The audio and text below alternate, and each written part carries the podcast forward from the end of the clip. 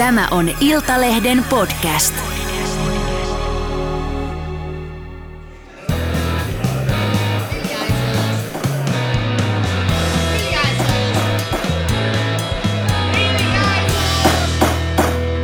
Politiikan puskaradio.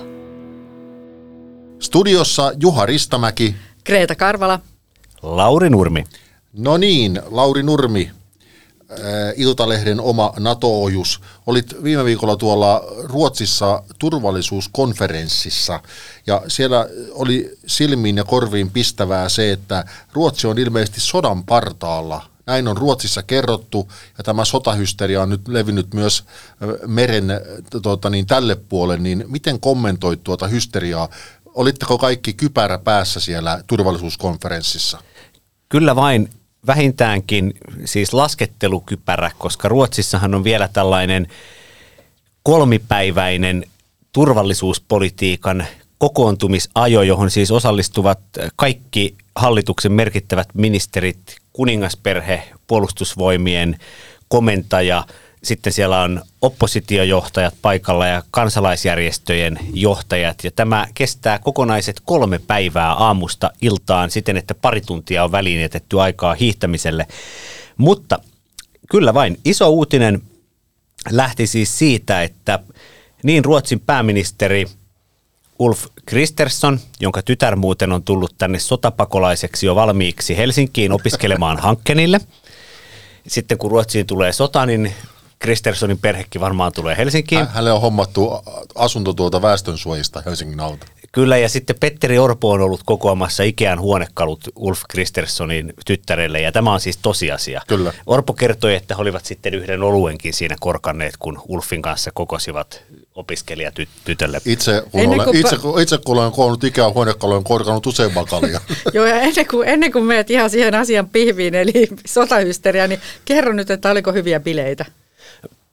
No kyllä itse asiassa tota, parhaat bileethän on mökkipileet, mutta tosin havaitsimme sen, että kun sunnuntaina oltiin siis kauppalehden kirjeenvaihtajan Joanna Palmeenin ja sitten ruotsalaisen valokuvaaja Evelina Carbonin kanssa reissussa, niin totesimme harmiksemme sen, että tämmöisessä kontrolliyhteiskunnassa systempuulaakethan on sunnuntaina kiinni. Eli jäimme vaille valkoviiniä. Ain, ja sitten tuota, kun Ruotsissa ei kaupasta myöskään saanut ö, väkevämpiä alkoholijuomia, niin ainoa korkein olutprosentti, jota oli tarjolla sitten paikallisesta Iikkasta, niin oli 3,5 prosenttista ää, Onko se mellanöljyä? mellanöljyä. No sitä sitten ämpäri Kyllä, kaupalla vedi- veditte siellä. No niin, ja, tällä, ja sitten, kun, sitten kun tämä turvallisuuskonferenssi lopulta alkoi, niin mitä siellä puhuttiin? No niin, eli ensinnäkin Kristerssonhan julkisti ison uutisen siitä, että Ruotsi aikoo lähettää pataljoonan kokoisen taistelujoukon Latviaan siksi, että Ruotsi arvioi, että Venäjän hyökkäys Baltiaan on mahdollinen.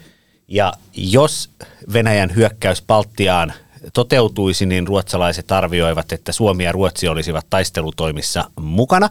Ja tästä siis puhuttiin aivan avoimesti. Eli pääministeri puhui siitä esityksessänsä.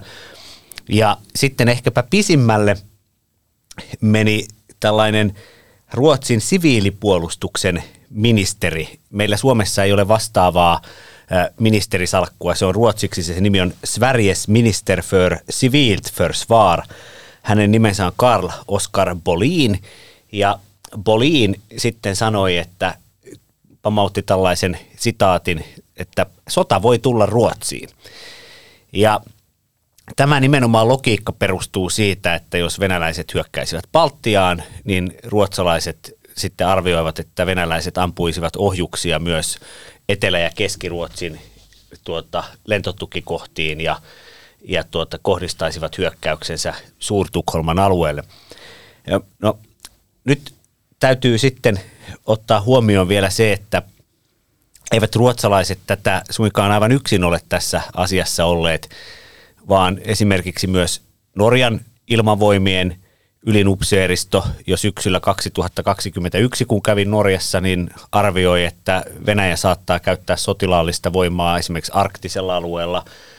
Tanskan sotilastiedustelu on varoittanut tästä ja Kreta voi tästä varmaan jatkaa, mutta sitten kun haastattelin Ruotsin puolustusvoimien komentajaa Mikael Pydeniä, niin kysyin häneltä suoraan, että muotoilin kysymyksen näin, että puhutte täällä paljon sodasta. Onko mahdollista, että Venäjä hyökkää Baltiaan, Suomeen tai Ruotsiin? Ja Pydeen vastasi ensin, että jaa, är möjligt, absolut. Että kyllä se on mahdollista, ehdottomasti mahdollista.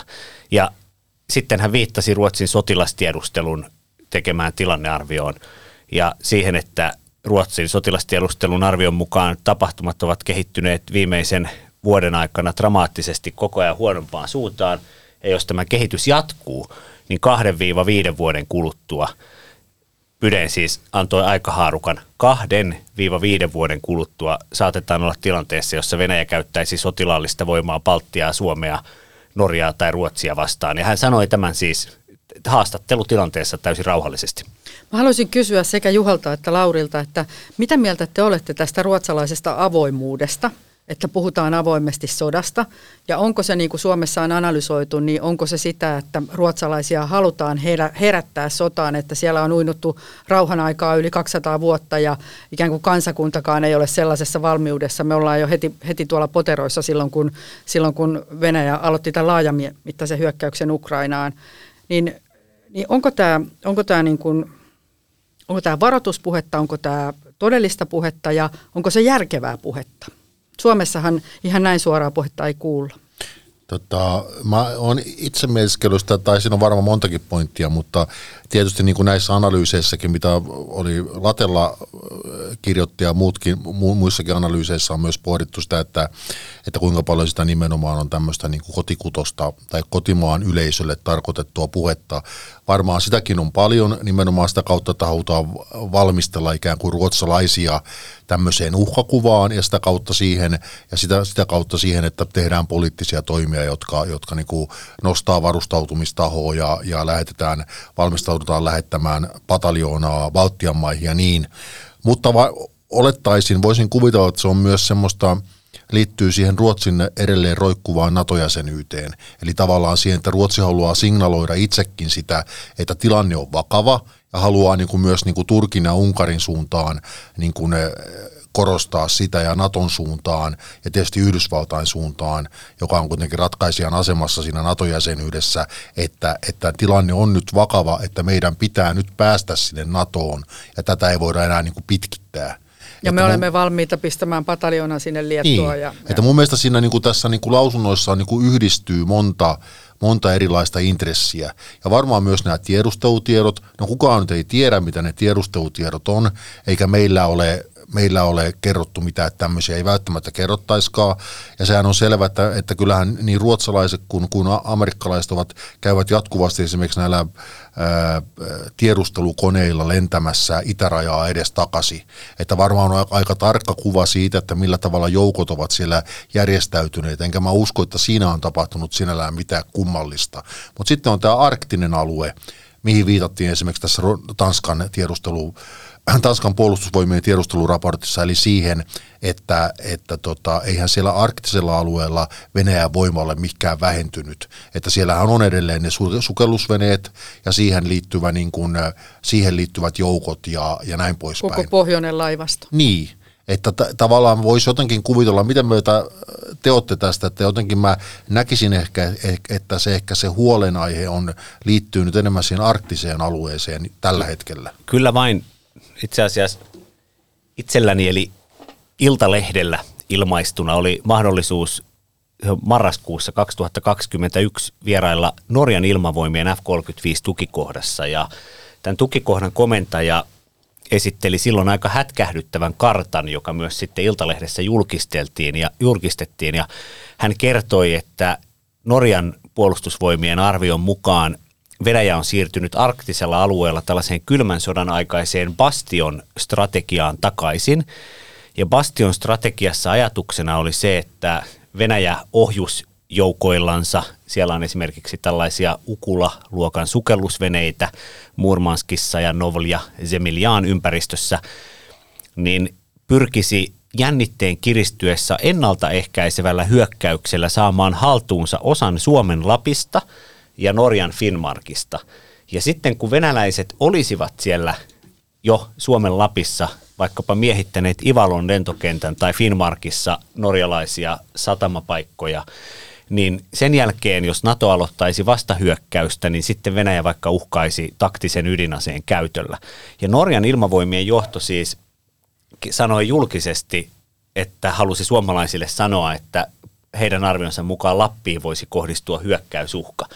Ja todennäköisesti tämä Ruotsin sotapuhe ja ennen kaikkea kun sitten haastattelin tätä puolustusvoiman komentajaa kenraali Pydeniä, hän on tämmöinen hyvin, niin kuin kenraalit usein ovat, hyvin kohtelias, kasvatettu, koulutettu, tuota, kuusissa kymmenissä oleva, oleva tuota, maailman kansalainen, niin hän hyvin rauhallisesti sitten avasi sitä tilannetta ja kertoi juuri, että Ruotsi on varannut Puudenissa, Puuden on siellä, siellä tuota Pohjanlahden perukassa oleva ruotsalainen kaupunki, jossa on sitten varuskunta, niin siellä Puudenissa on valmiina panssaroitu prikaati, eli noin 5000 sotilaan tehokas joukko.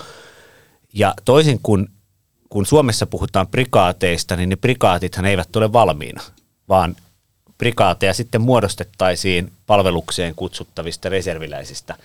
Mutta tässä Ruotsin puolustusmallissa niin tämä prikaati on käytännössä siis koko ajan valmiina. Ne ovat, ne ovat palkattuja ammattisotilaita ja tämä prikaati on harjoitellut Suomen Lappiin siirtymistä. Ja Pydeen nimenomaan kertoi, että jos jännite kiristyisi, niin tämä ruotsalaisprikaati tai osat siitä siirtyisivät koko miehistöllä ja kalustolla Suomen Lappiin pysäyttämään venäläisiä. Ja tämän suunnitel- operatiivisen suunnitelman julkisuuteen tuominen, juuri kuten Juha totesi, antaa aiheen olettaa, että nämä tiedustelutiedot sodan uhasta koskevat nimenomaan tätä arktista pohjoista aluetta. Joo, musta on tässä mielenkiintoista se, että tämä keskustelukulttuuri myös tämän asian ympärillä, että niin kuin Lauri noista sunkin puheista käy ilmi, niin yleensä sä saat, äh, sanotaan näin niin kuin on the record, eli, eli julkiset kommentit, sä saat aina jostain Baltian maista tai Pohjoismaista muista kuin, kuin Suomesta. Et Suomessa on tämmöinen hiljainen kulttuuri, että me emme paljon puhuja, puhuja puhisen näistä asioista. E, se on totta. Mä kysyinkin sitä sitten, kun mentiin ottamaan valokuvaa Pydeenistä. Vietiin hänet sitten pikkukengillä sinne tunturin kupeeseen lumihankkeen kahlaamaan, että kiltisti se komentaja tuli, kun tuota valokuvaajat sanoi, että no niin, kom hit, kom hit, kom hit. Ja nyt mennään tuonne pihalle ja tarvitaan vähän tätä tunturimaisemaa taustalle. Niin tota, sitten mä siinä, kun käveltiin portaikossa, niin mä sanoin, että heitin hänelle, että, että Suomessa niin näistä ollaan kovin silleen hys hys niin, niin hän totesi siihen, että joo, että mä tiedän kyllä ja veet. Ja sitten hän sanoi, että mutta mä haluan puhua näistä asioista niin, että nämä varmasti menee niin, että jokainen kuulija, hän käytti sitten vähän rahvaanomaista ilmaisua, en viitsi sitä tässä toistaa, mutta hän ikään kuin, että, että se jokainen kadun tallaaja tajuaa, mistä hän puhuu. Ja tässä on iso strateginen kulttuuriero. Norjalaiset puhuu suoremmin, virolaiset, latvialaiset, liettualaiset, ruotsalaiset. Ja, ja sitten, mutta yksi asia, ja vielä tähän heittäisin lopuksi, niin kannattaa sitten muistaa, että kun Venäjä oli aloittanut tämän laajamittaisen hyökkäyksen Ukrainaan, niin Suomessahan oli valtionjohdossa erilaisia uhka-arvioita, joista sitten Sauli Niinistö ja Pekka Haavisto esimerkiksi ovat kertoneet jonkin verran myös julkisuuteen. Niin Suomessa varauduttiin siihen, että Venäjä olisi jäätyneen konfliktin pyrkinyt luomaan esimerkiksi valtaamalla Ivalon lentokentän. Ja, mm. ja kyllä meillä Suomessakin tällaisia tiedusteluarvioita ja armeijan, armeijan uhka-arvioita on, joihin liittyy Venäjän sotilaallisen voiman käyttö Suomea vastaan. Sen on tasavallan presidentti vahvistanut ja Pekka Haavisto myös. Mutta niistä puhutaan julkisuuteen äärimmäisen harvoin. Ja kuten Kreta sanoi, niin tässä on iso strategisen kulttuurin ero. Näinhän se tietysti on. Tietysti siihen, mikä, mikä oli niin kuin tämän, tämän, nyt tämän täysimittaisen hyökkäyksen alkaessa tilanne, niin oli tietysti se, että me joutu silloin Natossa ja nyt ollaan Natossa. Ja varmaan Ruotsikin siellä kohta on, että tilannehan siltä osin tietysti myös muuttuu. Ja, ja mä ymmärrän sen, että esimerkiksi nämä ruotsalaisten puheet on ää, sellaisia, että niillä tähdätään niin kuin tulevaisuuteen ja muutaman vuoden päähän ja tavallaan valmistellaan näihin toimiin, mitä joudutaan tekemään. Joka tapauksessa ikään kuin valmiuden, valmiuden ja niin kuin pelotteen nostamiseksi mutta en mä nyt toistaiseksi ole vielä, vielä kuullut sellaista kovin pätevää ikään kuin analyysiä tai ennustetta siitä, että, että Ukrainan sodan kesken ollessa Venäjällä olisi joku hinku lähteä niin kuin kokeilemaan jotakin uutta ikään kuin rintamaa tai niin kuin avaamaan peliä, peliä jossakin toisella alueella. Ei tässähän nimenomaan kenraali Pydenkin viittasi siihen, että, että jos venäläiset etenevät Ukrainassa, mm. eli jos venäläiset voittavat Ukrainan sodan, niin sitten sodan uhka kasvaa täällä pohjoisessa. Kyllä, siis nälkä kasvaa syödessä mm. ja sen takia on todella surullista nämä lännen aseapu, aseapun määrien laskeminen, että viime vuonna se on laskenut 90 prosenttia Kiili-instituutin mukaan verrattuna edellisvuoteen, että, että tämä ja, ja se mitä Euroopassa tapahtuu, miten Unkari panttaa tätä Ukraina-apua ja muuta, niin se on, se on todella häpeällistä ja isoista eurooppalaisista maista, e, erityisesti Ranska ja Italia on tässä niin kuin hävettävän pienellä osuudella Kyllä. mukana. Ja tav- tavallaan niin kuin tätä taustaa vasten nämä, myös nämä ruotsalaisten aika suorasukaiset puheet voi nähdä myös semmoisena ikään kuin viestinä EU-maille sen, siihen suuntaan, että nyt oikeasti pitää nostaa sitä, nostaa sitä tukea Ukrainalle ja siis pitäisi nostaa sitä omaa asetuotantoa, kun ei se tukikaan nyt enää auta, koska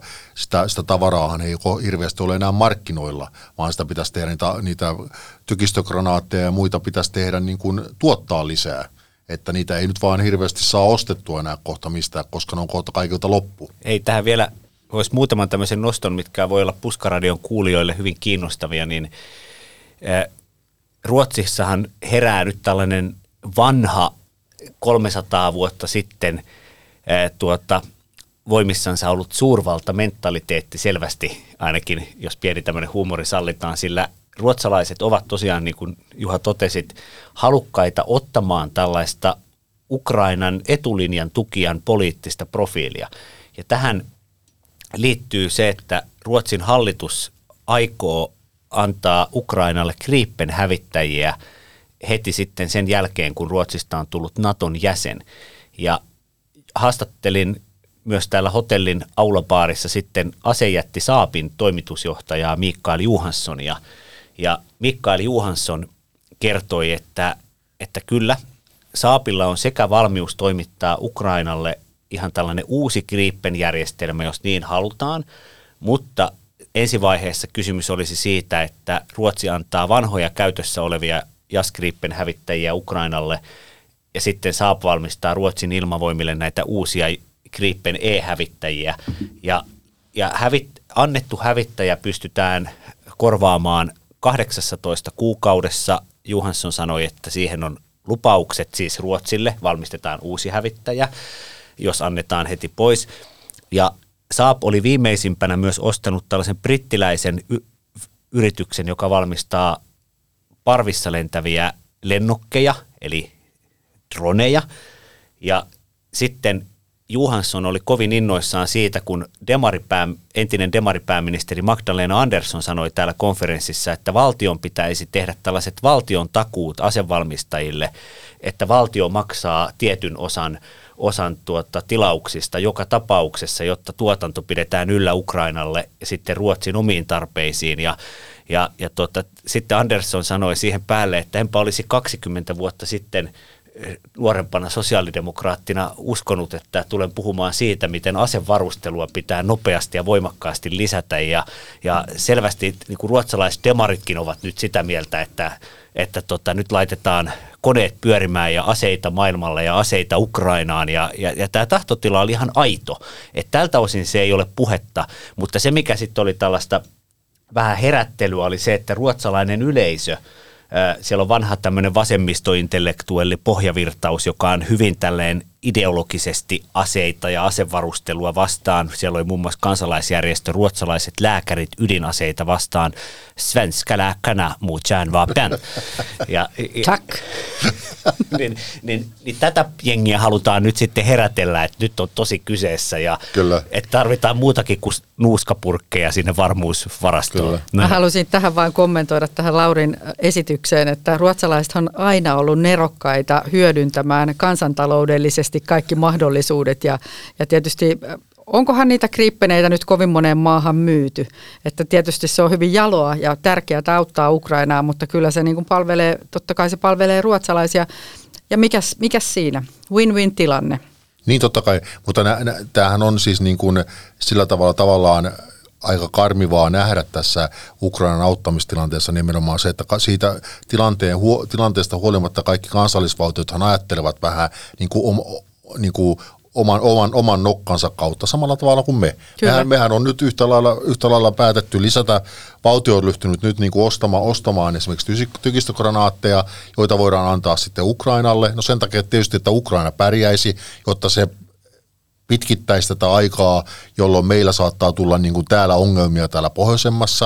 Ja totta kai niin kuin me ajatellaan siinä itseämme lähtökohtaisesti, totta kai myös Ukrainaa. Kyllä. Ja samalla tavalla Ruotsi ajattelee, nyt Ruotsin teollisuus on huomannut, että herra Jumala, tässähän on loistava markkinarako. No Hollanti on luvannut, Hollanti on luvannut antaa hävittäjä, on, on, on ehkä antanutkin jo. No sehän johtuu tietysti siitä, että koska venäläiset ampuu sen lentokoneen alas Kyllä. silloin aikanaan, aikanaan tota, niin, niin Itä, Itä-Ukrainasta. 300 ja, ja EU, Kyllä, EUhan korvaa näitä, näitä Ukrainalle myönnettyjä asehankintoja sitten jäsenmaille. Kyllä. Että tässä on tämmöinen tässä on tämmöinen Kyllä, että, että tietysti niin kuin, mutta totta kai se ratkaisuhan pitäisi löytyä näistä isoista maista, Saksa, Ranska, Kyllä. Italia, Espanjakin, jotka, jotka niin kuin, joilla on sitten ehkä, ehkä enemmän resursseja myös tässä mielessä.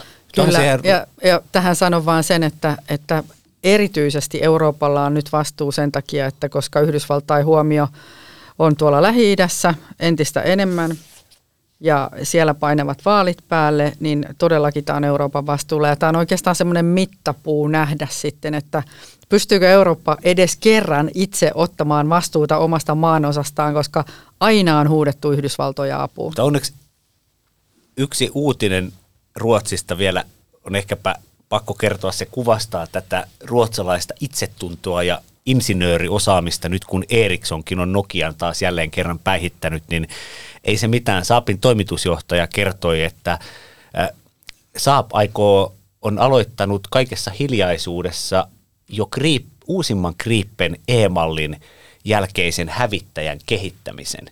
Eli Saap omassa tuotekehi, salaisimmassa tuotekehitys tuota, huoneessansa tekee simulaatioita siitä, että millainen hävittäjä on tällainen, en sitten tiedä onko se viidennen vai kuudennen polven hävittäjä, mutta toisin kuin tähän asti on oletettu, että tämä Gripen E, jota Suomi ei ostanut Brasiliaan se on käynyt kaupaksi ja Ruotsin ilmavoimat niitä sata kappaletta hankkiin, niin että se jäisi niin kuin ruotsalaisen hävittäjäteollisuuden viimeiseksi, niin Johansson kertoi, että ei, he ovat aloittaneet seuraavan hävittäjän hiljaisen kehitystyön ja eivät ole mukana tämmöisessä brittiläis-italialaisessa Tempest-hankkeessa, koska sen aikataulut ja tavoitteet eivät kohtaa.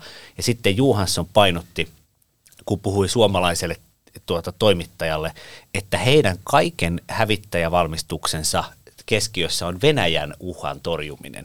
Eli hän painotti sitä, että tämä seuraava hävittäjä tulisi olemaan nimenomaan ei mihinkään muihin tehtäviin kuin Venäjän, Venäjän ilmavoimien vastaiseen toimintaan. Ja, ja, ja tämä oli aika iso uutinen, aika iso yllätyskin, että, että, että Saap on aloittanut niin kuin hiljaisuudessa pohtimisen, että vielä tulee tämmöinen nimeä sillä ei kuulemma ole, mikäköhän se nyt mahtaa olla. Tuota, mutta... Victoria.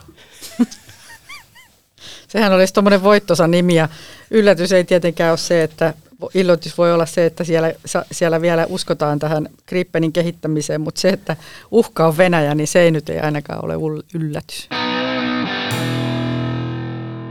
Viisi päivää ennakkoäänestykseen presidentin vaaleissa ja reilu kaksi viikkoa varsinaiseen ensimmäisen kierroksen äänestyspäivään. Nyt ei ole tullutkaan ihan, ihan viime päivinä uusia kalluppeja, varmasti on kohta tulossa, mutta mikä on teidän arvionne, missä nyt mennään, Kreta? lainaan kollegani Lauri Nurmea, joka jo aikaa sitten sanoi, että niin, tässä nyt käydään näitä tenttejä ja haastatteluja ja muuta, ja lopputulos on se, että Stubista tulee presidentti ja mikään ei ole horjuttanut uskoasi tässä asiassa. Ei, ei tässä ei ole kyse mun uskosta, vaan tässä on tästä lamautuneesta tilanteesta, että, että jotenkin jos arvioi tätä, että kun, kun Stubhan silloin kun hän ei ollut vielä ehdokkaana ja muuta, niin hän oli, vaikka näitä kyselyjä tehtiin, niin hän oli hyvin alhaisilla kannatusluvuilla, mutta sitten nousi tässä sitten nopeasti tuonne kärkikaksikkoon ja ohikin ja ja se taktiikka on kyllä niin kuin, jos sitä nyt katsoo tällä viestinnällisesti, että pyydetty anteeksi kaikki ven, menneet Venäjävirheet ja sitten kehutaan kaikki niin, kuin, niin kauniisti, että kukaan ei voi tarttua mihinkään. Eli, eli tota, se on niin kuin semmoisella varsin mitään sanomattomalla kampanjalla, jossa on opeteltu muutamat, muutamat luvut sitten puolustusvoimien keske, keskeisistä hankinnoista ja tarpeista, niin sellaisella kampanjalla, joka on niin kuin mielestäni poliittisesti aika mitään sanomaton, niin sillä vaan mennä porskutetaan. Se, ja, se hämmästyttää mua. Näin se on, ja itse olen, itse olen miettinyt sitä, että, että kun kuitenkin todennäköisin presidenttihän on tosiaan Alexander Stubb, niin miten vuonna 2016 ää, kaikkien on nyt vähän overstatement, mutta suuren osan niin kuin dissaamasta pääministeristä tulikin yhtäkkiä niin kuin valtakunnan suosituin poliitikko. Mitä tässä oikein niin kuin tapahtui? Niin no tässä on, oli hyvin, kun totesit juuri, että, että se 2016 eh, pudotus kokoomuksen puheenjohtajan paikalta, Petteri Orpo siis tuolla Saimaa Holiday Clubissa syrjäytti Stuppin kokoomuksen puheenjohtajan paikalta, niin siinä hetkessä tavallaan saattoi näyttää siltä, että että Stupp oli ikään kuin, ikään kuin tämmöinen kölin alivedetty ja, ja kaikkien dissaama, mutta siihen samaan aikaan kuitenkin se äänestyskin ratkesi vasta, vasta toisella kierroksella siellä, ja sitten Petteri Orpolla oli, oli tu, hiljaisena tukijanansa tasavallan presidentti Sauli Niinistö – jota ärsytti Alexander Stuppin julkinen NATO-myönteisyys. Ja, ja kokoomuksen kentällä oli ikään kuin tällainen äh, hiljainen ajatus osalla, että, että, että presidentti Niinistö haluaa nyt tämmöisen äh, ei, hieman toisenlaisen puheenjohtajan kokoomuksen johtoon, niin siinä oli tämmöinen julkinen äh, tuota, hetki, semmoinen tietty suden hetki, jossa sitten Stubb kuvainnollisesti lähti Euroopan investointipankkiin maanpakoon, mutta se mitä hän teki sen jälkeen. Mutta hän lähti ihan oikeasti myös, ei pelkästään kuvainnollisesti. Kyllä. Kirjaimellisesti. Paitsi toki, toki tuota... Väitätkö, että hän ei tehnyt siellä mitään, hän oli vain kuvainnollisesti siellä. Hän teki, hän, hän teki oikeasti töitä, niin kuin Sauli Niinistö, joka myös oli ollut maanpaossa täällä Euroopan investointipankissa. Viiden vuoden yksinäisyys.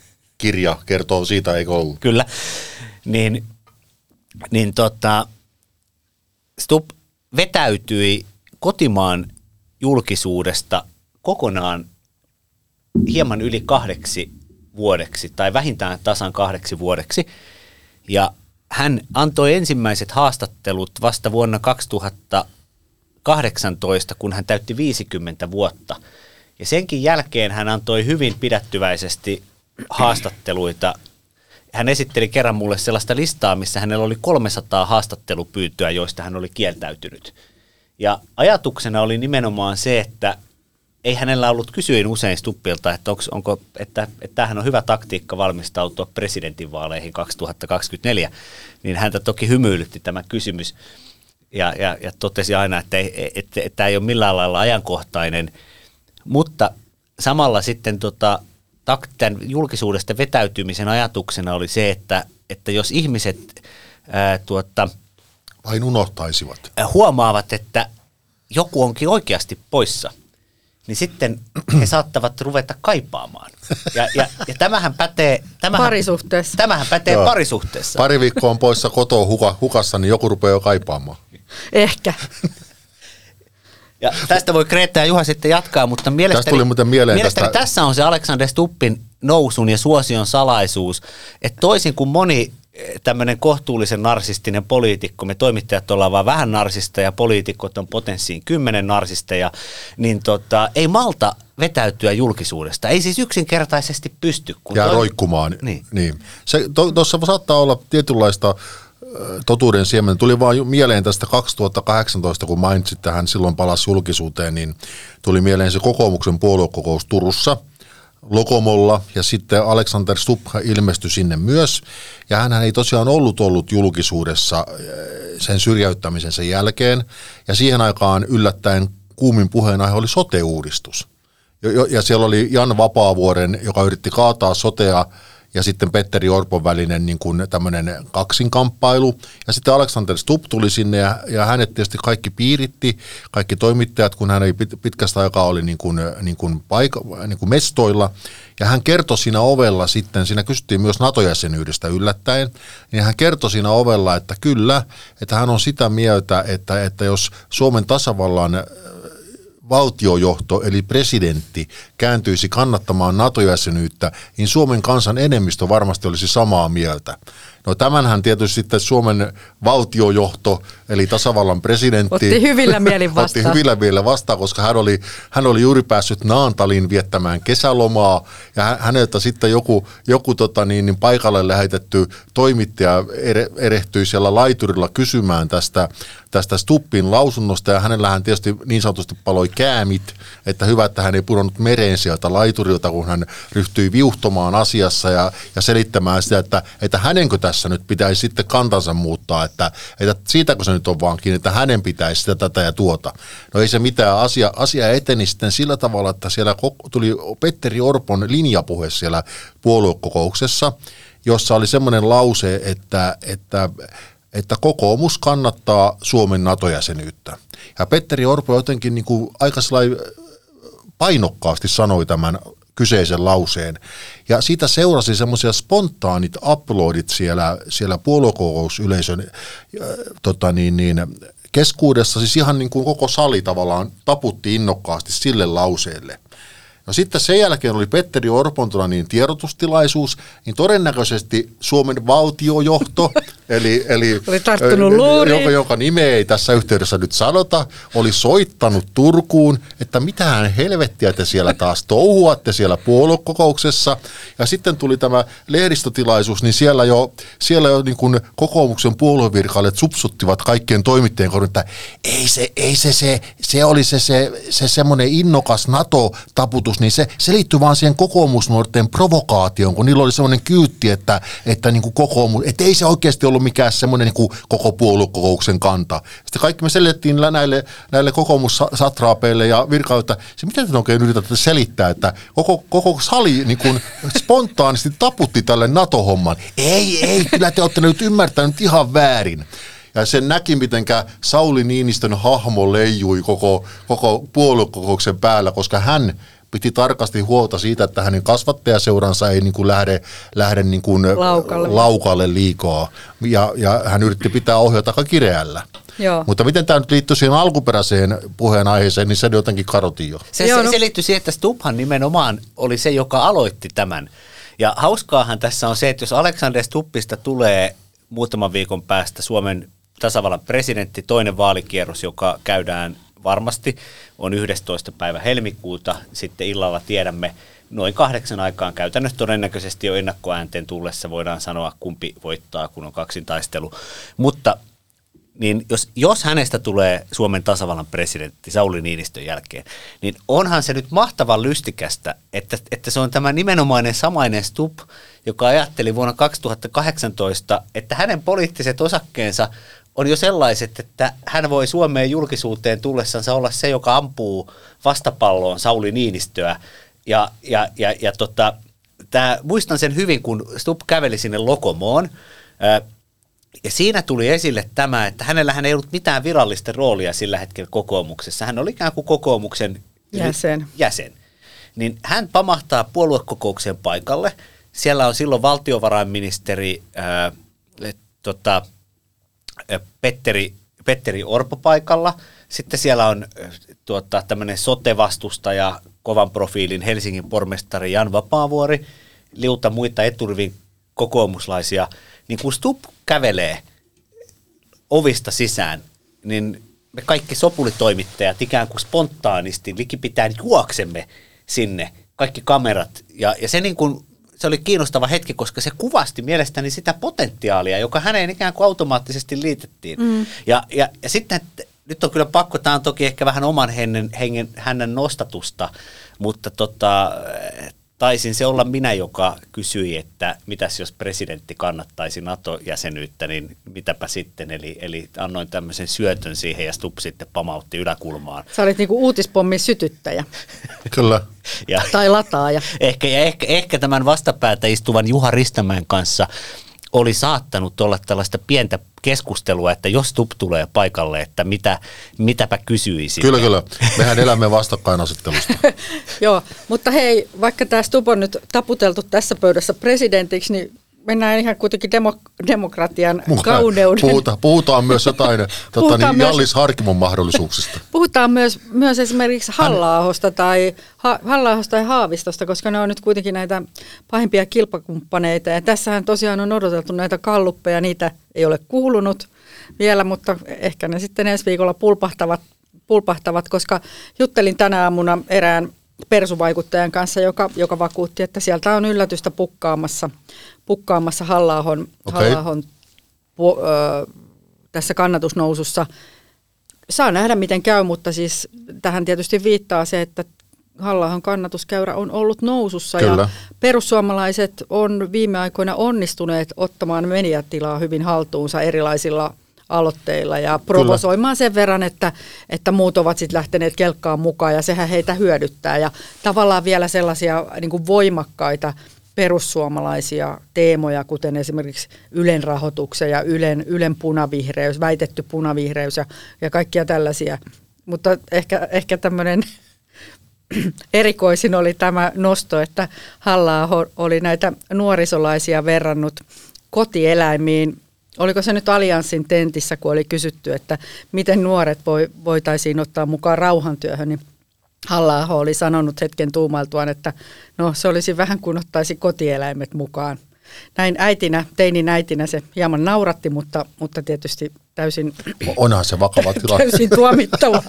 No, no, tuomitsemme sen, tuomitsemme tällaisen... Ankarasti. Ankarasti tällainen vihapuheen. Täällä, täällä, ei ole, täällä ei ole sananvapautta. Nuorisossa on tulevaisuus. Mutta, mutta tässä no, nyt se Lauri löysi sen vanhan niin, kirjansa. Kyllä, kyllä vain, koska siis halla on hyvin... Me voidaan keitä lähteä käymään kahvilla. Latte lukee muutamia katkeumia omasta kirjastaan. Joo. Jussi Halla, olkaa, olkaa, olkaa ei, hyvä. Mutta... Alma Medialla saa automaattista lattea ja cappuccinoa. Joo, mutta mut mä, mä sanon, että ju, toi Lauri ei ole ainoa, joka lukee katkelmia kirjasta. Nimittäin presidenttiehdokas Jutta Urpilainenkin luki jossain maakuntamatkan kirjastossa pätkää Oliko se nyt nummisuutareista? Katsotaan, onko tämä pitkäveteisempi tämä latenta. Kyllä niin, Urpilaista tuli mieleen se, että Urpilainen oli myös siinä, siinä lasten tentissä, jossa, jossa hän oli sitä mieltä, että nummisuutarit on kirjoittanut Kalle Päätalo. No ei sitä sen enempää, mutta tota, hän on kuitenkin opettajataustainen, mutta ei, pisatulokset ovat olleet romahdusmaissa laskussa myös opettajien keskuudessa. Näin on, no, mutta nyt Lauri sana on vapaa. Mutta hei, mä sanon vielä ennen sitä tuohon Kreetan äskeiseen puhe, puhe, puheenaiheeseen, että se on juurikin näin ja musta on ollut aika hauska seurata. Ja mehän tietysti tämmöisenä niin kuin isona mediana olemme yksi yksi tämän niin kuin liekkien sytyttäjistä, totta kai, koska teemme juttuja kaikista kiinnostavista aiheista, mutta tämä persujen taktiikka, että he ovat pystyneet ikään kuin tämä presidenttivaalikamppailua käyttämään hyväkseen sillä tavalla, että kun nyt on valtava julkisuus näiden presidenttiehdokkaiden ympärillä, ne ovat pystyneet tuputtamaan näitä itselleen niin kuin tärkeitä aiheita Yle, on hyvä esimerkki siitä, ja samaten myös tämä keskustelu siitä, että pitäisikö myös kansanedustajien olla syntyperäisiä kansalaisia. Kyllä. He ovat pystyneet tuputtamaan, ne ei liity millään tavalla presidentin niin kuin, toimivaltaan, eikä yhtään mihinkään muuhunkaan presidentin, presidentin vaaleihin, mutta he ovat hyvin taitavasti pystyneet pyörittämään näitä asioita nyt julkisuudessa. Et siitä kyllä pisteet persuille. Joo. On ja tässähän Jussi halla nimenomaan se, mitä ajattelin sanoa ja kertoa, niin on tämä hänen eläinrakkautensa näitä teinejä kohtaan. Ja, ja, ja, ja tota, nimittäin Jussi halla hän on todistettavasti osoittanut aitoa eläinrakkautta. Tämä hänen Ukraina-suhteensa syvin olemushan on nimittäin se, että kun hän oli Suomen suurlähetystössä viisumivirkailijana Kiovassa 1998, niin kun hän sitten palasi sieltä Ukrainasta takaisin Helsinkiin jatkamaan opintoja, niin hän toi mukanansa kissan. Ja tämä kissa oli tämmöinen tuuheakarvainen persialainen chinchilla, ja Jussi halla sitten kirjoitti blogissansa hän persoonaa, eli ihmiseen viittaavaa hän, perso, hän pronominia käyttäen tästä chinchillastaan seuraavasti. Kleopatra tai Kliopa, kuten ystävät häntä kutsuvat, on kissani ja elämäni valo.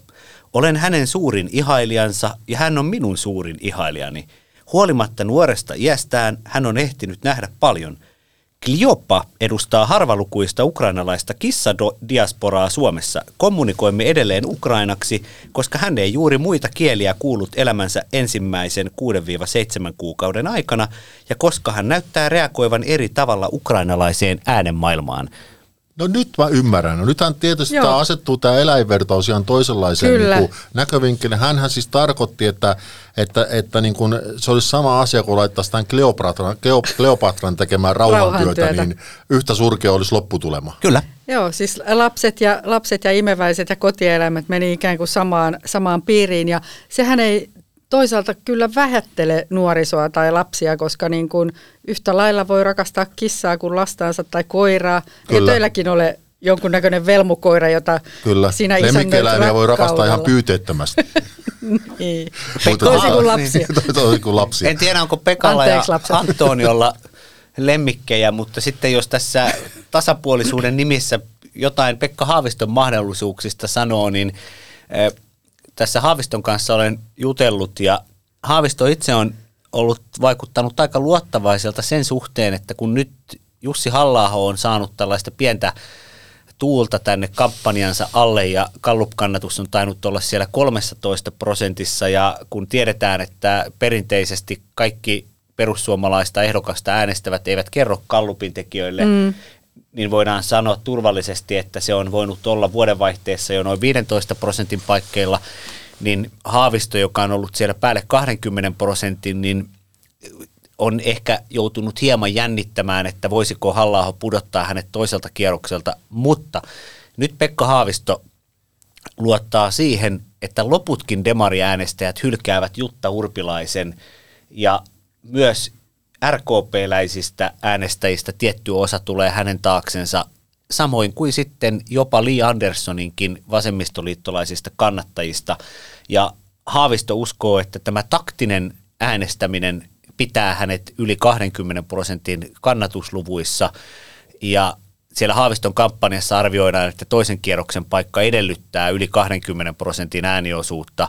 Stubb, ellei tapahdu jotain yllätyskäännettä, saanee sen yli 20 prosenttia ensimmäisellä kierroksella.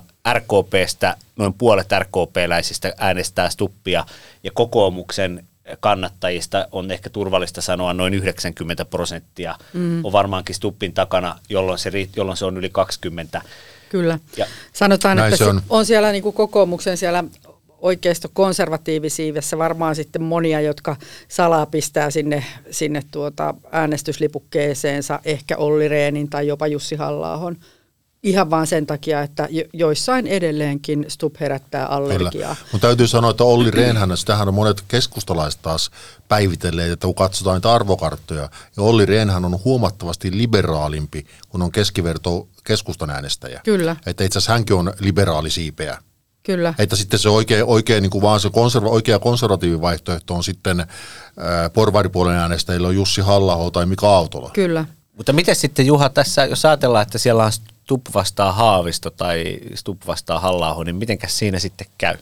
Saanko mä sanoa Saat. tähän väliin tuosta Saat. tuosta Haavistosta, kun puhuttiin tästä kampanjasta ja siitä, että mitä on tapahtunut, niin Haavistohan on koko ajan, koko ajan sanonut, kun häneltä on kysytty siitä, että no miksei ole Haavisto hypeä, miksei ole Haavisto hypeä, niin hän on toistamasta toistanut sitä, että kun on näitä kampanjatilaisuuksia, niin siellä voi neulankin kuulla putoavan lattialle, koska nyt on niin vakavat ajat. Eli sen takia ei ole mitään Pekka-hypeä.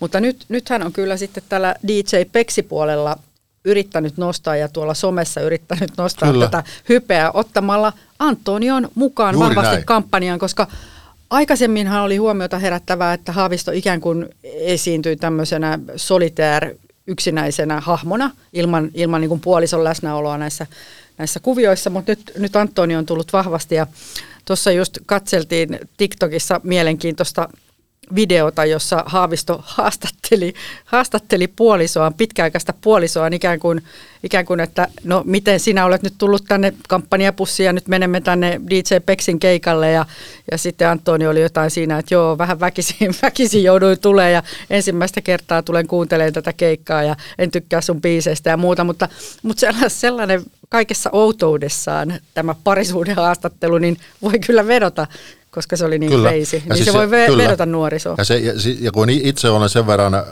jo vanha ja kyyninen, etten luota mihinkään sattumiin näissä kampanjavalinnoissa, jotka ovat siis totta kai siis virheitä tulee ja, ja semmoisia niin harkitsemattomia lausuntoja, mutta jos joku ehdokas niin kuin tällä tavalla systemaattisesti pyrkii tuomaan jotakin puolta itsestään esille, niin se harvoin on sattumaa. Haastattelemalla ja, omaa puolisoaan. nimenomaan, nimenomaan. Eli oletan, että, että, että he ovat siis Haaviston kampanjassa, katsotaan kylmästi tai lämpimästi, ihan kuka se nyt haluaa sanoa, että se, että, että nyt Antonion roolia nostetaan, jolloin, jolloin tota niin, niin, ikään kuin tuodaan, tuodaan esille heidän parisuhdettaan, joka vetoaa siis äänestäjäkunnassa naisiin. Joka, jo, jo, joista demareitten äänestäjistä nykyään on jo huomattava osa naisia, totta kai vihreistä valtaosa ja vasemmistoliitossa myös. Ja sehän on tavallaan niin kuin ikään kuin se vetoaa siihen naisten niin kuin semmoiseen tasa-arvoisuuden tunteeseen ehkä. Kyllä ja ehkä nuorissa, nuorissa ja tällaiseen liberaalisiipeen, mm. jolle, jolle niin kuin, äh, suku, sukupuolten kirjon moninaisuus ja tällaiset arvot ovat, ovat tärkeitä. Niin Kyllä, niin varmasti mutta, siihen, mutta siihen tavallaan se, että, että, että kun, kun hän haluaa niistää itselleensä ne demareitten äänet, mm. niin tämä tavallaan toimii siihen to, todennäköisesti aika hyvin siihen kohtuullisen isoon osaan demariäänestäjäkunnasta. Näissä no, vaaleissahan sitten, Mä, jos saan, no, jos saan sanoa vielä tähän liittyen, että, että tota, entä sitten se, kun Haavisto on irtisanoutunut siitä punaisuudestaan, niin haluaisin kysyä vaan, että jos täällä TikTokissa ollaan liberaalipuolella ja nostetaan, nostetaan tätä homopuolison roolia selkeästi näkyvästi esiin, niin miten sitten tämä niin sanottu niin kuin oikeistokonservatiivisuus, joiden ääniä Haavisto tarvisi sitten toisella kierroksella niin. välttämättä? Tuossa oli puhetta näistä töräytyksistä, niin mä en ole ihan varma, että oliko se kun hän sen teki, niin oliko se harkittua tai harkitsematonta. Veikkaisin jälkimmäistä, koska hän liian, ikään kuin liian aikaisin rupesi pelaamaan sitä toisen kierroksen asetelmaa. Mm. Koska toisella kierroksella hänen on totta kai tarvetta korostaa sitä, korostaa myös sitä puolta, mm. jotta hän ikään kuin pystyisi, pystyisi stuppin kaatamaan tai pystyisi tavoittamaan stuppin. Mutta ehkä hän aloitti se vähän liian aikaisin. Mutta miten näissä presidentinvaaleissa sitten käy, kun, kun tavallaan vaikka on kohteliasta puhua, puhua siitä, että meillä on paljon ehdokkaita, niin loppujen lopuksi vaan ja ainoastaan se kiinnostaa, kuka on se yksi, joka voittaa sen koko. Ensimmäisen kierroksenkaan tuloksilla ei ole loppujen lopuksi merkitystä, kuinka paljon Li Andersson saa Olli Mutta eikö me nyt olla jo sovittu, että Stubb voittaa? Niin, niin miten se toisen kierroksen asetelma, sitten jos siellä on Haavisto ja Haavisto ja Stubb vastakkain, niin millainen se... No millainen siis se... esimerkiksi jos ajattelee, että perussuomalaisia äänestää vaaleista vähän riippuen 15-20 prosenttia suomalaista. Ja esimerkiksi he todennäköisesti ovat sitten kodittomia sillä toisella kierroksella, jos ei Jussi halla suorittanut jotain valtavaa, valtavaa niin kuin nousua. Niin esimerkiksi ketä he äänestävät? No perussuomalaiset itse sanovat, ainakin jotkut kansanedustajat muut, että, että ei ole kovin helppoa heidän kannattajien äänestää jompaa kumpaa tästä parivalikosta, siis TUP, Haavisto, koska molemmat ovat niin liberaaleja molemmat nämä kärkiehdokkaat. Että sitten he, eräskin kansanedustaja luonnehti, että no sitten pitää laittaa vaan niin kuin, tota niin, niin, pyykkipoika nenää ja mennä äänestämään sitä stuppia. Eli tavallaan kuitenkin se, sillä tavalla se kokoomuslaisuus voi ratkaista sen, että esimerkiksi perussuomalaisten kannattajat äänestää sitten tota niin, niin, stuppia. Silloin ja te, mutta tässä tulee nyt esiin sitten se, että kuinka paljon se Haavisto pystyy veivaamaan itseensä sillä toisella kierroksella mahdollisesti semmoista niin kuin vähän enemmän sitä porvarimeininkiä. Silloinhan mm. he ikään kuin perussuomalaisten äänestäjät äänestäisivät ha- Haavistoa vastaan. Kyllä, nimenomaan. Ja tämähän ei ole presidentinvaaleissa ja silloin kun on tämmöinen kaksintaisteluasetelma, niin mitenkään poikkeuksellista, että äänestetään, ei varsinaisesti äänestetä jonkun puolesta, vaan äänestetään jotain vastaan. Kyllä. Tästä... Sen takia esimerkiksi Elisabeth Rehn aikanaan nousi toiselle kerrokselle, koska monet äänestivät Paavo Väyrystä vastaan. Kyllä, ja, ja, ja samalla tavalla Pekka Haavisto nousi myös presidentinvaalien toiselle kierrokselle 2012, koska monet äänestivät silloinkin Paavo Väyrystä vastaan. ja, ja, ja, ja tota, sitten ehkä keskustalaiset muistavat, että Esko Ahon presidenttiys kaatui siihen, että yksinkertaisesti monet kokoomuslaiset, vaikka sitten pyykkipoikka nenässä, äänestivät vasemmistodemari Tarja Halosta vaan siksi, että he pitivät Ahoa niin epäilyttävänä poliitikkohahmona. Mm. Ja nyt täytyy kyllä todeta, että mieleni tekisi entiselle pääministerille antaa tällaista arvonnostoa, mutta ehkäpä nämä Ahon moraalia epäilleet eivät aivan väärillä jäljillä olleet, koska Aho Krimin miehityksen jälkeenkin vielä viihtyi vuosikausia Putinin Sperbankin hallituksessa ja kuittasi sieltä satoja tuhansia euroja henkilökohtaiseen vaurastumiseensa Putinin verirahoja, niin niin tota, eihän idän poliitikkona kyllä Tarja, Haloista, Tarja Halosesta varmaan olisi paljonkaan niin. eronnut. Ja tietysti pitää aina muistaa, kun nämä on presidentinvaalit, että, että näähän on korostetusti henkilövaalit. Että nämä tämmöiset spekulaatiot, joita tässä itsekin olen kuullut omasta suustani, että jotkut tiettyjen puolueen kannattajat tietysti äänestäisi vaan niin kuin ikään kuin sen oikeisto, vasemmisto tai liberaali, liberaali konservatiivi akselin mukaan ei välttämättä ihan täysin pidä paikkaansa, no koska ihmiset katsovat kuitenkin sitä henkilöä myös. Kuinka paljon te ajattelette, että vaikuttaa se, että nyt kun eletään vaikeita aikoja ja Euroopassa soditaan, niin kun kun jotkut korostavat sitä, että presidentin pitäisi olla tällaisina aikana vakaa. Niin, vakaa. Vakaa kuin Olli Rehn. Eikö mikä se on se mainos? Vakaa kuin kallio. Vakaa kuin kallio. Joo, kyllä, mutta siis ihan yleis- yleisesti vaan, että tällaista, tällaista niin kuin itse olen viittaatko, ainakin tuolla... Viittaatko nyt siihen, että jompikumpi kärkiehdokkaista ei olisi vakaa? Viittaan siihen, että ihan suoraan viittaan siihen, että Stubista on välittynyt välillä sellainen kuva, että tai, tai monet ovat sanoneetkin sitä ihan taustakeskusteluissa ja suoraan, että hän on vähän aila, ailahtelevainen ollut ja se on näkynyt hänen politiikassaan aikaisemminkin, jos ajatellaan sitä, että mistä hän lähti 2008 ja mihin hän päätyi sitten niin. pääministerikaudella. Mutta siis ihan riippumatta siitä, kuka ehdokas on, niin kysy vaan siitä, että miten te luulette, että ihmisten mielessä painaa tällainen niin kuin niinistöläinen perinne, koska hän on ollut hyvin, hyvin niin kuin vakaa ja rauhallinen julkisuudessa. Mm. Jotkut on sitä mieltä, että tämä aika just vaatii sitä, että, että tai ihmiset ajattelee, että tosiaan sen presidentin pitää olla vakaa ja myös vähän niin kuin, onko kova sitten oikea sana, voi olla väärä sana, että, eh, mutta siis semmoinen... Niin Ihan kuin, hyvä sana. Niin, että, että, että, se, että se tavallaan kuitenkin suosisi ehkä tämmöistä... Öö, suosisi tavallaan stuppia suhteessa Haavistoon, että Haavistoa ehkä voidaan pitää vähän pehmeämpänä lainausmerkeissä tämmöisenä niin kuin YK-miehenä, ehkä vähän enemmän. Ja tota, mutta toisaalta esimerkiksi Ilta-Sanomathan teki tästä ulkopoliittisesta osaamisesta kyselyn ja siinähän kansalaiset arvotti Pekka Haaviston ulkopoliittiset kyvyt kaikista parhaiksi. Että niin kuin tässäkin on vähän semmoisia e-, erisuuntaisia, niin kuin mm. erisuuntaisia viestejä.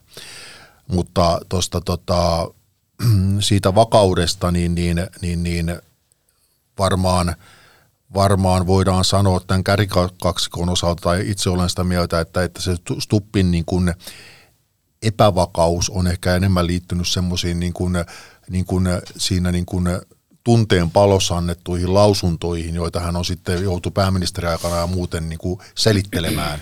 niin. Että ehkä, ehkä se hänen, niin kuin, hänellä on ollut kestävä tavallaan se kuitenkin se länsiliittoutumisen linja, pitkä linja. Pitkä linja. Mm. No sitten taas, kun ajattelee Pekka Haavistoa, niin Pekka Haavistolla ei.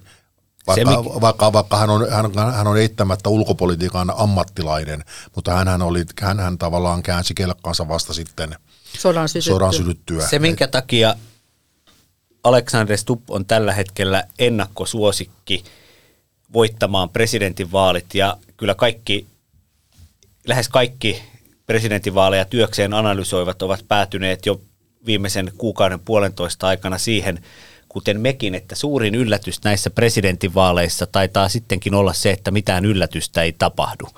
Ja sillä viitataan siihen, että Stubb voittaa. Ja, ja koska sen jälkeen, kun hän marraskuussa nousi Haaviston kanssa tasoihin ja tämä toisen kierroksen mittausasetelma näytti, että Stubb voittaisi toisella kierroksella Haaviston, niin on ollut vaikea nähdä sellaista tilannetta, jossa poliittisesti keskusta konservatiivisen maan äänestäjien enemmistö äänestäisi presidentinvaalien toisella kierroksella tällä hetkellä vihreää poliitikkoa. Haavistohan on vihreä poliitikko. Vaikka kansanliike on taustalla, niin, niin se on kuitenkin siinä mielessä keinotekoinen, että, että vihreähän on. Niin ja vihreiden puoluekannatus on siellä kahdeksassa niin, prosentissa niin, mutta, mutta, mutta let's face it, että ei mun mielestä Haavisto enää ole niin leimallisesti vihreä. Ei. Eihän, eihän nyt kuitenkaan niin kuin ihan mikään vihreä vihreä poliitikko. Hän on kuitenkin aika, aika paljon yrittänyt ulkoministeriaikana irtaantua siitä leimasta. On, ja, ja siinä sitten nimenomaan tullaan siihen, että Haavisto on onnistunut taitavasti irtautumaan tästä ja rakentamaan itsestänsä sitten ennen kaikkea naisten ja sitten vasemmistolaisten, vihreiden ja sitten joidenkin suomenruotsalaisten tällaisten rauhanliberaalien ehdokkaan, jolla on hyvät mahdollisuudet saada presidentinvaaliin toisella kierroksella 45 prosenttia äänistä.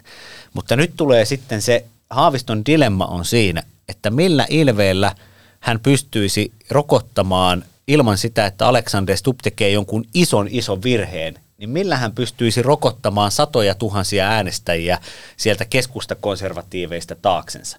Ja, ja, ja tämä vaatisi, jos näin tapahtuu, niin niin se on kyllä ihan huikea yksi suomalaisen poliittisen historian suurimmista yllätyksistä.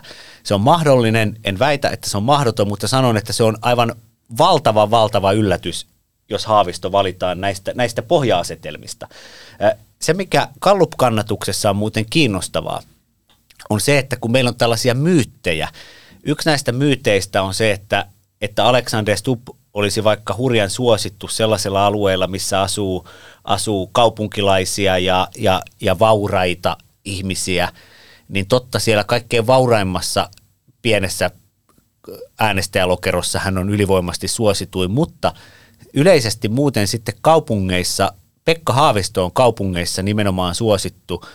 Ja Alexander Stuppin kannatus on maaseudulla hyvin suurta – ja varsinkin sellaisessa asetelmassa, jossa ollaan kysytty, että toisen kierroksen asetelma, Haavisto vastaan Stup, niin nimenomaan maaseudulla äänestäjät ryhmittyvät Stuppin taakse. Mm. No, Okei, okay, tässä, ehkä, tässä ehkä näkyy se, se, niin kuin se Haaviston vihreys ja tavallaan se, se hänen taakkaansa se vihreyden kautta, koska vihreätään eivät ole onnistuneet maaseudulle etaploitumaan kunnolla. Ja sen takia Stuppin kampanjakiertue on kiertänyt hyvin aktiivisesti Pohjanmaata, Lappia, Kainuuta.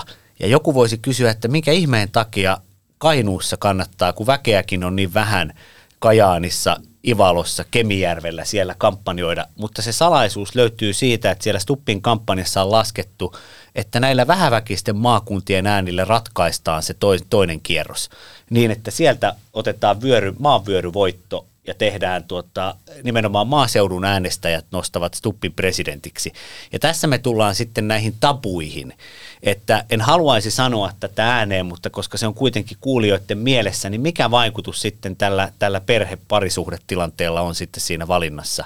En halua sitä itse lähteä sanomaan ja spekuloimaan, mutta kyllä sillä vaikutus on.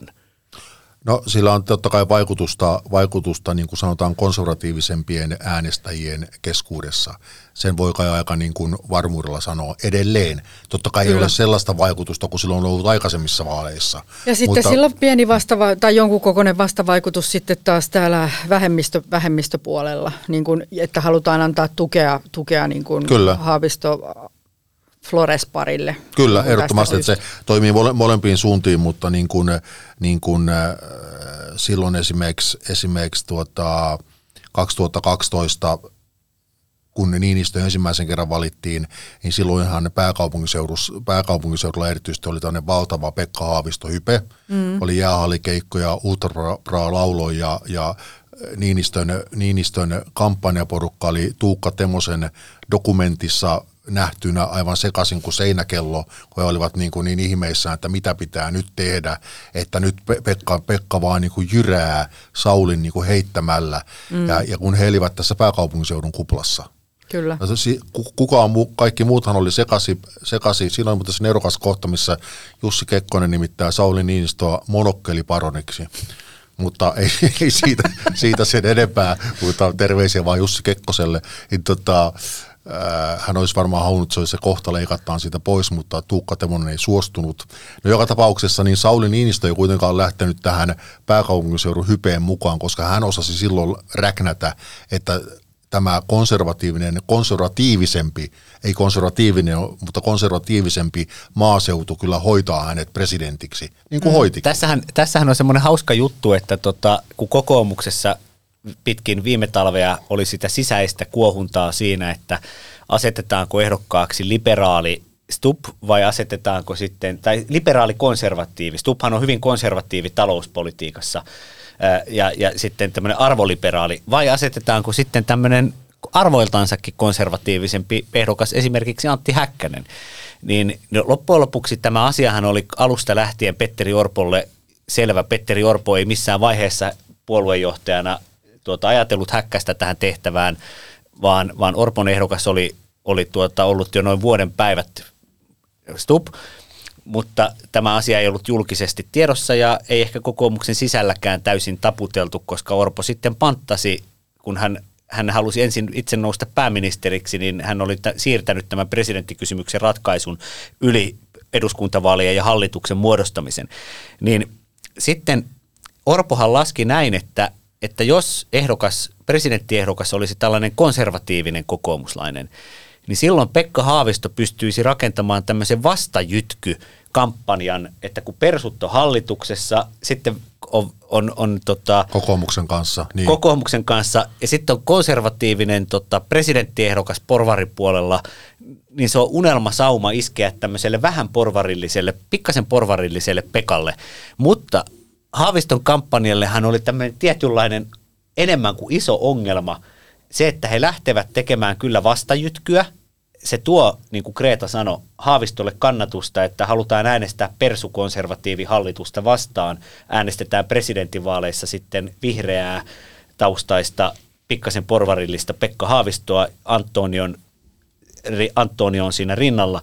Mutta kun siellä sitten on tämä liberaali stup, niin, niin onko sieltä saatavissa sellaista siirtymää? Tämä on, kyllä, tämä on ihan kiinnostava pointti. Ajattelin, jos, jos olisi käynyt niin, että, että niin kuin Antti Häkkäsestä olisi tullut kokoomuksen presidenttiehdokas ja ajattelee sitä viime kesän rasismikohua, joka, joka niin kuin ravisteli koko hallitusta. Niin miten, ja itse asiassa Haaviston kampanjalaiset, jotka ovat hieman niin kuin, niin kuin puhuneetkin sitä niin kuin, taustakeskusteluissa, että he ovat varmasti miettineet vahvasti sitä, että millä tavalla he pystyisivät niin kuin ikään markkeeraamaan tämän presidentinvaalikamppailun nimenomaan tällä tavalla, niin kuin Late tässä kuvaili, että, tämä, että Pekka Haavistosta pitää tulla presidentti sen takia, koska hän tasapainottaa tätä, tätä niin kuin kokoomuspersu KD, RKP-hallituksen hegemoniaa. Niin kuin, hegemoniaa ja sitä, niin kuin, sitä niin kuin tätä niin kuin sieltä rasismitiedonannosta ja rasismikeskustelusta kumpuavaa niin kuin ahdasmielistä maailmankuvaa, mm. niin kuin he voisivat sen näin freimata. Mutta nyt tässä on nimenomaan tämä Stup-ongelma, mm. koska, koska Stup on kuitenkin, niin kuin, hänhän on... Niin kuin, erikoiskokoomuslainen. Hän on erikoiskokoomuslainen, tosi hän on liian liberaali monelle kokoomuslaisillekin, mutta hekin äänestävät häntä niin kuin pitkin hampain, eikä tämä liity mitenkään Stuppin hampaisiin, niin, tota, niin, niin, niin kuitenkin hän on ongelma siis tässä asetelmassa. Joo, mutta hei, käydäänkö vielä näitä muita ehdokkaita, kun meillähän oli tämä vaalien paras ehdokas ainakin omasta mielestään Mika Aaltola, joka on ikä, ikään kuin romahdellut tuonne tonne muutaman prosentin tasolle kannatuksessaan. Ja, ja sitten sekin kiinnostaa, että esimerkiksi RKP hän ei asettanut nyt omaa, omaa presidenttiehdokastaan – muut pienpuolueet asettivat, niin onko, onko näille puolueille ollut teidän mielestä hyötyä? Demareille ei nyt varmaan ole hyötyä, jos se urpilaisen kannatus hiippailee siellä viidessä prosentissa ja demareiden kannatus on parissa kympissä. Niin. No Mitä? ainakin RKP-läiset, monet näkyvät RKP-läiset ovat asettuneet, asettuneet tukemaan Stuppia. Tosin on myös, on myös tota niin, niin, Pekka Haaviston kannattajia. Ja Olli Reeniä taitaa Nils Turvalds kannattaa. Kyllä. Että tota, mutta se yhtenä päivänä mä havahduin siihen, että Herra Jumala, kun mä näin jossain jutun, että, että tässä on ihan oikeasti niin kuin nyt se, se niin kuin mahdollisuus kautta riski, että meillä tulee tosiaan Suomen ruotsalainen presidentiksi. Miten Laate kommentoit? Niin, Stubhan on kiinnostava sillä lailla, että hänellä on siellä Stuppin kylässä Pohjanmaalla juuri ja ja sitten Viipurissa. Eli, eli tota, Stubhan on geeneiltänsä sekoitus tällaista tuota, tai kulttuuriperimältä. Geenit on eri asia, ne voi kummuta sitten ihmisellä hyvinkin kaukaa jostain päin maailmaa, jos tehdään tällaisia geenitestejä. Mutta kulttuuriperimältänsä, niin, niin tuota, hän on sekoitus karjalaista, mistä varmaan tulee tämä taipumus tällaiseen suulauteen ja tämmöinen eloisuus. Itsekin olen Karjalasta tuolta sukujuurilta. Niin, Minäkin olen. Sinne jäi flipperiinkin pohdukset, kun lähdettiin. niin, tota, niin, tota, ja siinä tulee varmaan tämä NATO, NATO-kysymys tulee myös, että kovasti, ei nyt Viipuria takaisin, mutta... Se tulee varmaan myös sieltä Pohjanmaan puolelta, voisin, voisin, Niin, voisin Tota- kuvitella. Mutta minkä takia hän ei halua erityisesti korostaa tätä suomenruotsalaisuuttaan tässä kampanjassa? Ei, ei tietenkään, koska se, se ärsyttää vaikkapa perussuomalaisia äänestäjiä. Senhän takia, senhän takia tuota oli hyvin tärkeää, että hänen puolisonsa Susan Innestup, joka on Suomen ja Britannian kansalainen, niin oli, on opetellut ei vain ruotsia, vaan hän on opetellut myös suomea.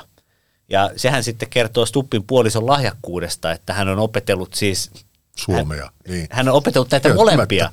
Ja, ja hän piti siellä kampanja-avauksessa puheen nimenomaan suomeksi. Niin tällähän pyritään nimenomaan perussuomalaisten suurtaan häivyttämään tätä, tätä suomenruotsalaisuutta, koska se ärsyttää. Se on tätä identiteettipolitiikkaa. Mm. Juuri näin. Se on todettava, että tota, jos ajatellaan sitten tätä niin kuin Stuppin suomen kielen hallintaa, niin kun on tässä ollaan me kaikki kuultu hänen puheitansa noin niin kuin 15 vuoden ajan suomalaisessa politiikassa ja sitten lukenut hänen kirjoittamiansa tekstejä suomeksi, niin eh, tota, kyllä mä entisenä historia- ja yhteiskuntaopin opettajana niin sanoisin, että äidinkielen hallinta on kympin arvosta. Mutta eikö, häne, eikö hänellä myös suomen kieli ollut niin kuin ensimmäinen kieli, ykköskieli pienenä? ky, joo, kotona, kotona, puhut, tai kotona puhuttiin, Ruotsia. kotikie, kotikieli oli suomi, mutta sitten kouluun hän vaihtoi sitten saadaksensa sitten myös toisen kotikielen paremmin hanskaan, niin hän kävi lär, Lärkkanin koulua. Tämä on just tämä surullisen kuuluisa kouluvaihto, jossa tuli nämä kiusaamishommat sitten. Mutta tässä vaaleissa on peräti kolme suomenruotsalaista ehdokasta. Siis Stubb, tietysti Li Andersson ja Jallis Harkimo. Hän on myös suomenruotsalainen. Tiedätkö, mistä tämä kertoo? Äh, Huvustaspalaadet teki sellaisen tota, selvityksen, että, Että kuinka- kaikki halutaan olla että suomenruotsalaisia. kuinka suuri osa Helsingin pörssin 50 arvokkaimman yritysten hallitusten jäsenistä on suomenruotsalaisia.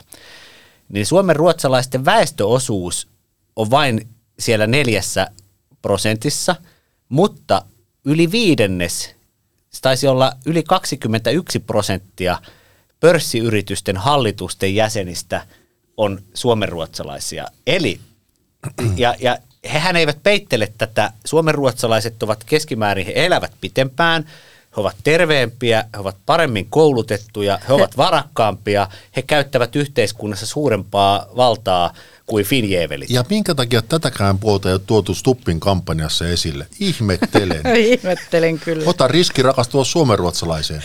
Vanhat teepaidatkin olisi vielä RKPllä ollut ostettavissa. Oh, mä, mä muuten sain semmoisen teepaidan. Kä, tota, kävin Huvustasplanetin toimituksessa, menin sinne hyvän, hyvän tota, ko- kollegan kanssa ja kysyin, tota, että onko teillä vielä niitä teepaitoja kuuluisia, just tämä ra- Ota riski rakastus suomenruotsalaisuuteen. Ja he etsivät minulle sieltä Huvustasplanetin kaappien kätköistä tämmöisen tämmöisen teepaidan ja mulla, mulla on semmoinen teepaita. Sen verran vielä näistä muista ehdokkaista. Olli Reenin tilanne on ollut kyllä aika, aika erikoinen sikäli, että itse huomasin tuossa Yle jutusta, että he olivat saaneet sen 700 000 euroa kasaan, mikä oli ilmeisesti tavoitekin. Eli rahaakin on kohtuullisesti. Toki se on vain puolet ehkä siitä, mitä Stuppi kerää. Kyllä. Mutta kuitenkin, että mikä siinä oikein on, että se tavallaan se, totta kai se heijastelee keskustan noin niin kuin yleistä kannatusta, se hänen Gallup-kannatuksensa, mutta ja, hän on nyt pyrkinyt viime aikoina hieman sitten haastamaan, hän esimerkiksi halla moitti näistä yle, yle-lausunnoista ja on pikkuhiljaa pyrkinyt niin kuin haastamaan muita. Mutta se on erikoinen, että se vakaa kuin kallio, niin se ei selvästi niin kuin nyt kansalaisille riitä. Ei. Mä en tiedä, tiedä tota, kuinka paljon tällä sanaleikillä niin kuin vi- viitataan keskustalaiseen tai siis Kyösti Kallioon Niin. ja kuinka paljon sitten Suomeen harmaa kivi graniittiin, peruskallioon. Mutta tota, ei se, se jotenkin niin kuin, kyllä, kyllä tässä pitää olla vähän, vähän niin kuin aitoa, aitoa karismaa ja sellaista ikään kuin halua ja voimaa ja energisyyttä ja ehkä se Olli, Rau, Olli Rehnin semmoinen rauhallisuus, niin se on, se on ehkä sitten liian, liian rauhallista se meininki. Niin. Miten Laate sä oot nähnyt tämän, koska, koska niin kuin periaatteessa kaikki, kaikki, hänellähän ei sinällään niin kuin puutu juuri mitään. Että hän, hänellä on kokemusta erilaisista tehtävistä, EU-komission huippuviroista, Suomen Pankin pääjohtaja, ministeri ollut. Hänellä on totta kai tätä Venäjä-rasitetta, mutta niin on monella muullakin ehdokkaalla, pois lukien ehkä Jussi halla ja Mika Aaltola. Että tota, Niin ja ehkä, ehkä vähemmän kuitenkin vielä Venäjä-rasitetta kuin, kuin jopa Stubilla. Niin, että tota, mutta ei se siis niin kuin, ja kuitenkin ajattelee, että hän oli niissä, niissä kaikissa kyselyissä, mitkä tietysti eivät olleet oikeita kyselyitä, kun kaikki ehdokkaat eivät olleet ilmoittautuneet, ja monessa niissä sai ikään kuin ää, sanoa, ketä kaikkia voisi äänestää, mutta kuten muistamme joskus vuosi sitten tai jotain tämmöistä, niin Olli Rehn, hän oli aivan suvereeni niissä, siis Pekka Haavisto oli tosi korkealla myös niissä, mutta Olli Rehnhän pärjäs, oli niin kuin käytännössä ykkönen niissä. No, no joo, mutta tässä tullaankin juuri siihen, mitä ensin Greta sanoi tästä hyvin Reenin rauhallisuudesta, että se on tällaista ylirauhallisuutta, ja sitten tullaan siihen, että kun tehtiin näitä mittauksia, joihin Juha viittasit, niin niissähän juuri sekä Reen että Mika Aaltola, Reen ei todennäköisesti tehnyt tällaista virhepäätelmää, mutta Mika Aaltola ainakin teki, niin kun kysyttiin, että ketä seuraavista voisitte äänestää, siinä sai siis valita vaikka kaikki nimet, mm. niin se on hyvin kaukana kallupista. Voin esimerkiksi itse tehdä tässä paljastuksen. Jos Oho. tuota kallup-soittaja olisi soittanut minulle ja lukenut nämä nimet ja hän olisi kysynyt, että ketä seuraavista voisitte äänestää, niin minä olisin siis sanonut Olli Reenin kohdalla, että, että kyllä, voisin äänestää Olli Reeniä. Entäs Mika Aaltola? Saako pidättäytyä vastaamasta? Mutta niin, siis niin, toisin tota, sanoen Olli Rehn on niinku paperilla hyvä ehdokas. Kyllä, kyllä, juuri näin. Hän on paperilla hyvä. Ja sitten me tullaan tähän. Tämä on kuitenkin absoluuttisesta karismasta kysymys. Ja vaikka täällä on vielä tämmöinen Sauli Niinistön varjo, jota Juhakin on, on tota kuva, kuvailut. Jonka varjosta Juhakin on kasvanut. Se leijuu täällä meidän studion yllä. Niin tota, kyllähän suomalaiset on innostunut siitä, että ne saa nyt vaihdettua presidentin. Ja, ja silmiin pistävää on ollut se, että viimeisen parin kuukauden aikana tämmöinen Niinistön julkisuustila, se on tietyllä tapaa alkanut totta, terveellä tavalla pienentyä. Valmistaudutaan siihen, että Niinistö väistyy ja, ja, ja tuota, kun Haavistoltakin kysyin, että miten hän suhtautuu tällaiseen Putin kuiskaaja ajatukseen, niin Haavisto sanoi, että hän ei missään vaiheessa pitänyt tällaisesta Putin kuiskaaja puheesta. Eli, eli jo rohjetaan jo, rohjetaan jo sanoa siitä, että... Rohkeimmat et, yrittävät tehdä isänmurhaa. Kyllä. Niin, Mutta niin, ei, täytyy sanoa tässä, että ei Niinistö itse ole kyllä koskaan kuvannut itseään, että ei. se on sitten mu- ei, mutta muut, muut ovat, muut ovat leimanneet. Niin, leimanneet niin, mutta ei hän ole myöskään niin kuin varsinaisesti yrittänyt toppuutella sitä. Ennen vanhaan yrittänyt, eikä ei. nykyään tietysti. Se mitä halusin vielä sanoa on se, että näissä on ehdokkaita, jotka on absoluuttisen karismaattisia ja, ja kun nyt vaikka meidän tehtävämme kuuluu kritisoida ja monet vähän haukkuvatkin näitä eniten valtaa käyttäviä poliitikkoja, niin ajatellaan nyt oikeasti tuota presidenttivaaliehdokasta. Siellä on Lee Anderson, joka on tämän, tämän tota vuosituhannen ää, yksi karismaattisimmista ja vetovoimaisimmista suomalaisista, tämmöinen modernin vasemmistolaisuuden airue. Poikki, poikki, poikki. Sitten, sitten tota, sitten siellä on kymmenien vuosien uran tehnyt ulkoministeri, tämmöisen tasa-arvoisen parisuhteen symboli, eh, sissipäällikköjen kesyttäjä Pekka Haavisto. Sitten, sitten siellä on... Totta... Sissipäälliköiden kesy... Miksi tämä ole Pekka Haaviston kampanja niin kuin kärkislogani? Sissipäälliköiden kesyttäjä. Sitten siellä... Hän voisi olla semmoinen, semmoinen, tiedätkö, semmoinen afrikkalainen asustaja, semmoinen pitkä raippa. Sitten siellä on, on, on, on Georgian rauhanvälittäjä 0808 08 ennustaja näkijä, ää, tuota, NATO-sankari, Yhdysvallat haukka. Triatlon hirmu. Tri, triatlon, triatlon hirmu, perheenisä, kieli, kielikuningas, eurovaalien, mitä lie. Kielikuningas on nyt tämmöinen monikäyttöinen ilmaisu. Niin tota, Pitikö sun lisätä toi? Haluan, mies, mies, joka ajatteli maratonilla Condoleezza Ricein sääriä ja mitä muita. Niin, niin re, reenin ei vaan riitä. Ei riitä tässä seurassa. Unohtuuko tästä joku? Mi- Et Jussi Hallausta keksinyt mitään näin pitkää rimpsua. Ja Jussi halla on tota, perheenisä, eläinten ystävä, Alajär, Kleopatra-kissan isä. Alaj, Alajärven tuota, kesäasukas. Juuret, juuret ovat siellä syvällä suomenruotsalaisessa Kulttuurisukua. kulttuurisukua. 1700-luvulla lähdettiin silloisen Lohjan pitäjästä Jussi halla esi-isä lähti Turuun, Turkuun pappis tuota, kouluun ja piispojen ja valtiopäiväedustajien sukua, niin, niin tota, tämmöinen Mikkelin MPn jalkapallokasvatti, joka on tehnyt kaksi pääsarjamaalia, niin vaikka on kuinka Vai komissa... yhden? Oli- Onko, onko tämä nykyään kaksi? Kaksi. Ennit oli vain yksi. Ehkä tilastoista on löytynyt myös toinen.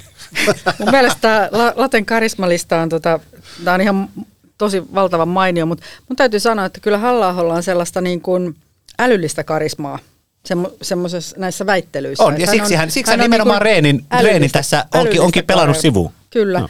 ja sitten taas Jutta Urpilaisella on opettajamaista karismaa. Onko sellaistakin olemassa? Seuraavaksi viikon vitsi. Mitä presidenttiehdokkaat leikkivät syntymäpäiväkutsuilla? Suomettuneisuuden häntää.